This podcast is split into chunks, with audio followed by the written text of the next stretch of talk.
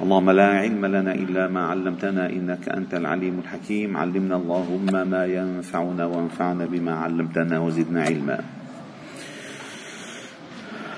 واجعلنا ممن يستمعون القول فيتبعون أحسنه. وأدخلنا برحمتك في عبادك الصالحين. وبعد.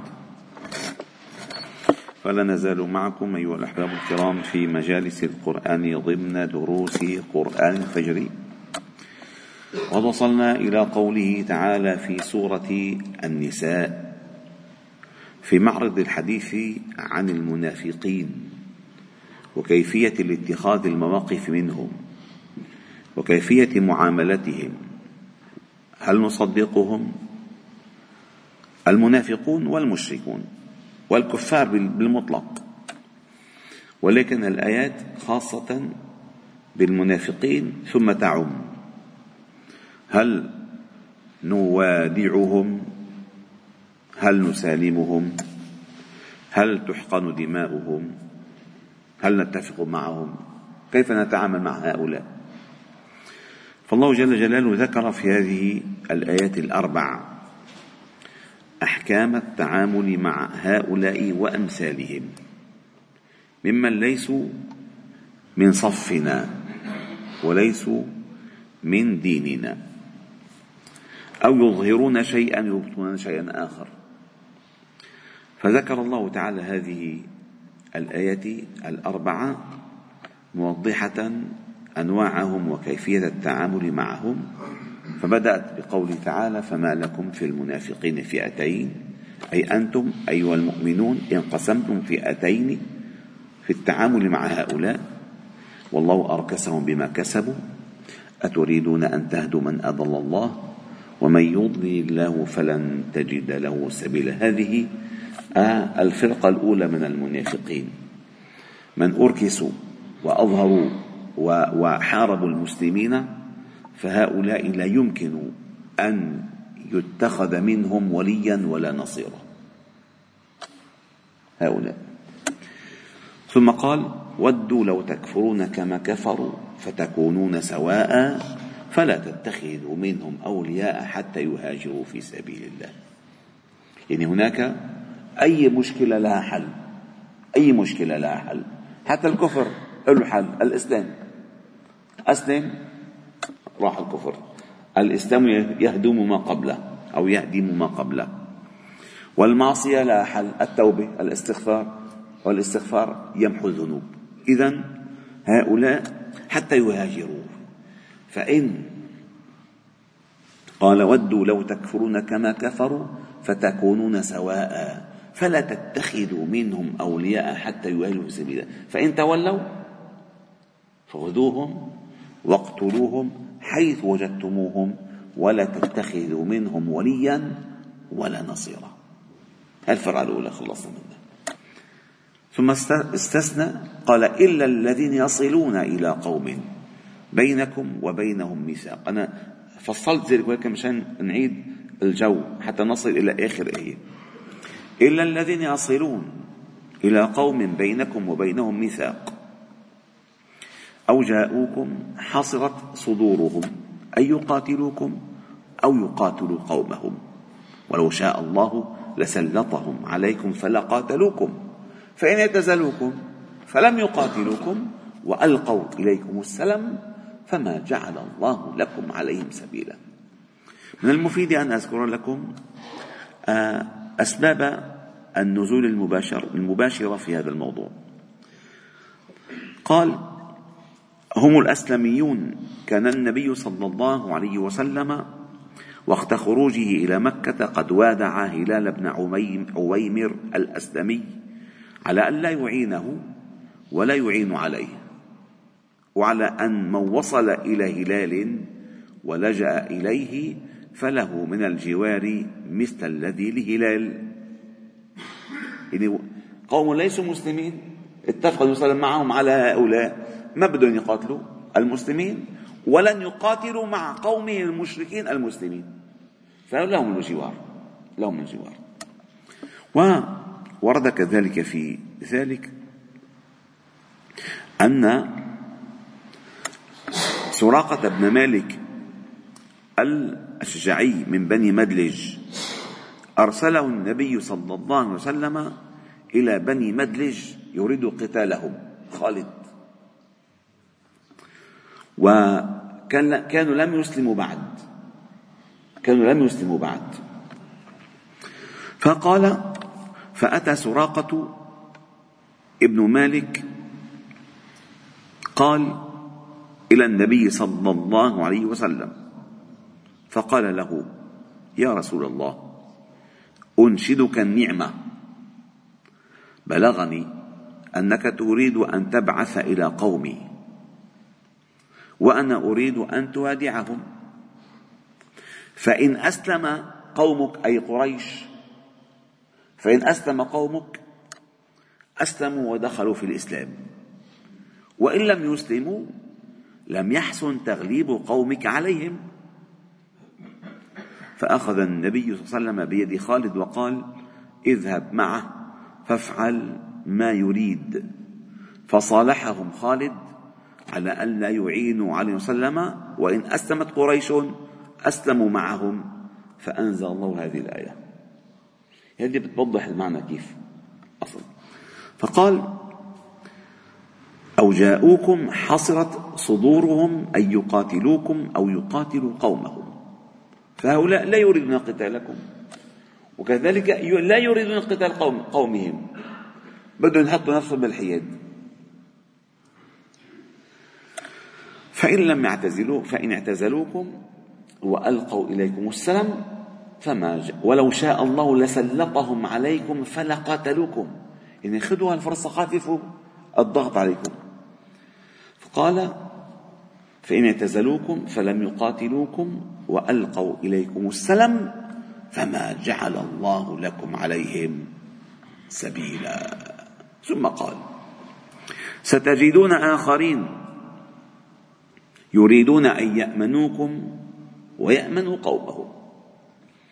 كلما ردوا إلى الفتنة أركسوا فيها فإن لم يعتزلوكم ويلقوا إليكم السلام ويكفوا أيديهم فخذوهم واقتلوهم حيث ثقفتموهم وأولئكم جعلنا لكم عليهم سلطانا مبينا. هؤلاء أو هذا النوع الذي لا يصلح معه إلا الاستئصال. ويأتون إليكم بوجه ولكنهم في قلوبهم الذئاب. يروغون كما تروغ الثعالب وينتظرون الفرصة السانحة لينقضوا عليكم. ويستهزئون بكم يستهزئون بكم. أنه ضحكنا عليهم مش الحال. مرقنا لهم رحنا معهم على العمرة صدقوا. عملنا لهم شيء صدقوا. وهن يعملون ضد المسلمين ليل نهار. قال ستجدون آخرين يريدون أن يأمنوكم ويأمنوا قومهم. كلما ردوا إلى الفتنة أركسوا فيها بل كانوا رؤوسها. حركوا الناس كلها على المسلمين. قال فإن لم يعتزلوكم أي في قتالهم لكم ويلقوا إليكم السلم يعاهدونكم ويكفوا أيديهم عن قتالكم فخذوهم. أسرى. إن وقعوا أسرى. واقتلوهم حيث ثقفتموهم وأولئكم جعلنا لكم عليهم سلطانا مبينا. هذه الآية تعد من الآيات القوية جدا في معاملة الأعداء. ما في ما في مزح مع العدو. إذا أراد أن يكشر لك نابه فأظهر له أنيابك. إن أراد أن يشد عليه ساعدك فشد عليه سواعدك. فما يقول في القرآن يا أيها النبي جاهد الكفار والمنافقين واغلظ عليهم. واغلظ عليهم. وهم جهنم وبئس المصير. طيب لعل اللي قال يقول طيب وين التسامح يا صاحب السماحة؟ وين الاعتدال؟ وين الفضل يا صاحب الفضيلة؟ وين الدين الوسطي؟ لك شو دخل بالموضوع بالموضوع؟ نعم هناك من يحارب. هيدي المبدأ إنه إن ضربك على خدك الأيمن دير له خدك الأيسر. ما قالوا 200 سنه عم يضربنا على خدنا الأيمن والأيسر. من من من أتانا بعداوة نبذنا عداوته وصددناه. وهذا واجب في حق المسلمين. واجب. وما ترك قوم الجهاد إلا ذلوا. إلا ذلوا. وفي الحديث الصحيح إذا تبايعتم بالعينة ورضيتم بالزرع واتبعتم أذناب البقر وتركتم الجهاد سلط الله عليكم ذلا لا ينزعه حتى ترجعوا إلى دينكم. فالآن العالم العالم كله متجه إلى ترويض الناس ترويض الناس أنه يا أخي لابد أن يعيش الناس بسلام. وهذه الأديان هذه الأديان التي تنابز بين الناس وتجعل الناس تجعل المسلمين كالمجرمين. أن تجعل المسلمين غير المجرمين. ينبغي أن نلغي هذه المسألة ونجعل المسلمين كالمجرمين. هذا المبدأ. على أن على أن تكون كل شيء يبث الفرقة بين الناس يزال لذلك طرحوا الدين الإبراهيمية وطرحوا السلام العالمي وطرحوا الأخوة الإنسانية وطرحوا طرحوا طرحوا طرحوا ما من أجل أن يعيش الناس بسلام لأن يسلم عاش في سلام في المدينة مع اليهود والنصارى. والمسلمون في إسبانيا عاشوا في سلام مع اليهود والنصارى والمسلمون في الشام عاشوا في سلام مع اليهود والنصارى. إذا ما أنه إذا ما في سلام إلا إذا أصبحت مثل النصارى أو إذا أصبحت مثل اليهود. فليكن كل على دينه ولنتفق على نقاط مشتركة ينبغي أن نعمل بها. فما الذي يضر بالإنسانية والدين إن اتفق اليهود والنصارى والمسلمون على حرب المثلية؟ ما بيضرش بالإنسانية بالعكس ما الذي يضر بالدين الإسلامي واليهود والنصارى إن اتفقوا جميعا على حرب المخدرات؟ بضر الإنسانية؟ فلا لا يمنع أن يجلس أن يجلس شارون أو حعيم حعيم وجورج وعبد الرحمن عطاولة ليتفقوا كيف نحمي المجتمع من المخدرات. لا يمنع أبدا. كيف نحمي أبنائنا من التفلت؟ لا يمنع أبدا. بس ما نقعد يقعد جورج وحاعيم وعبد الرحمن لك بلاش شغلات كلها يقول أنت مسلم وأنت كافر وأنت جنة وأنت نار. شو دخل الموضوع؟ خلينا نجتمع. سلام على كفر يوحد بيننا واهلا وسهلا بعده بجهنم. لا ما هيك حبيبي. الإنسان وادع وهادا وعمل مواثيق مع أعدائه حتى ولكن على قاعدة الكل له قيمة وكل له مبادئ. أما أن تذاب المبادئ وتداس وتداس المبادئ والقيم بأقدام المصالح على أساس أن نعيش بشرية واحدة ولو شاء الله لجعل الناس أمة واحدة. الله ما شاء لهم أن يجعلهم أمة واحدة. أنا بدي أجعلهم أمة واحدة. بالعكس التنوع هو الذي يظهر الفضائل ويستخرج ويستخرج من خلاله الأخلاق الطيبة وحسن المعاملة. وما أجمل الآية في سورة الممتحنة لا ينهاكم الله عن الذين لم يقاتلكم في الدين ولم يخرجوكم من دياركم أن تبروهم وتقسطوا إليهم. شو البر؟ البر مع مع الأم يا عمي. البر وبرا بوالدتي. البر مع الأم البر مع الرب العز العزة إن الأبرار في نعيم. أن تبر أن تبر الكفار. هذا نص قرآني. أن تقسط إليهم وتعاملهم بالفضيلة هذا نص قرآني. ولكن على أساس إن الله يحب المقسطين أن هؤلاء ما قتلوكم وما أخرجوكم من دياركم. إنما ينهاكم الله عن الذين قاتلوكم في الدين. وأخرجوكم من دياركم وظاهروا على إخراجكم أن تولوهم. ومن يتولهم فأولئك هم الظالمون. إذا لا يمنع أبدا أن يجلس حييم وجورج وعبد الرحمن على طاولة واحدة يتفقوا كيف يدافعوا أو يحصنوا مجتمعهم من الانفلات من المخدرات من المثلية من من من ما في شيء. أما أن يجلس حايم وجورج وعبد الرحمن. لك شو بدنا الفوارق بين بعض؟ ما في فوارق يا أخي.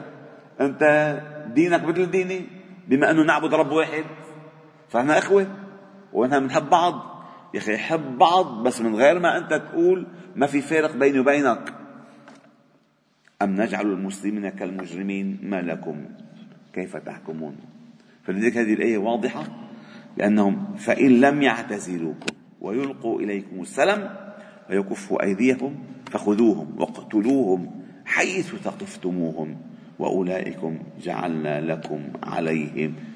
وهذا الآية على أساس للأمة في عندهم منعة عندهم جيش عندهم دولة. أما هلا نحن عم ناكل السحسوح من هون والكف من هون والبخة من هون والتعسر من هون وما عندنا مرجعية تدافع عن المسلمين ولا ترسم لهم طريقة الخروج من هذه الأزمة.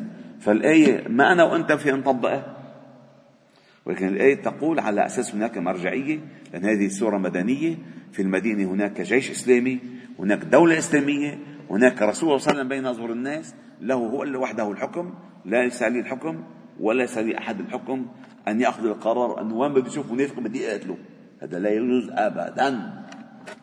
نحكي الحكم الحكم شيء وتطبيقه شيء آخر. تطبيق الحكم ليس منوطا بك أنت. الحكم مطوط تطبيقه على الدولة الإسلامية على على الخليفة المسلم على الجيش الإسلامي والحمد لله رب العالمين. سبحانه وبحمدك نشهد أن لا إله إلا أنت. نستغفرك إليك وصلي وسلم وبارك على محمد وعلى آله وصحبه أجمعين والحمد لله رب العالمين.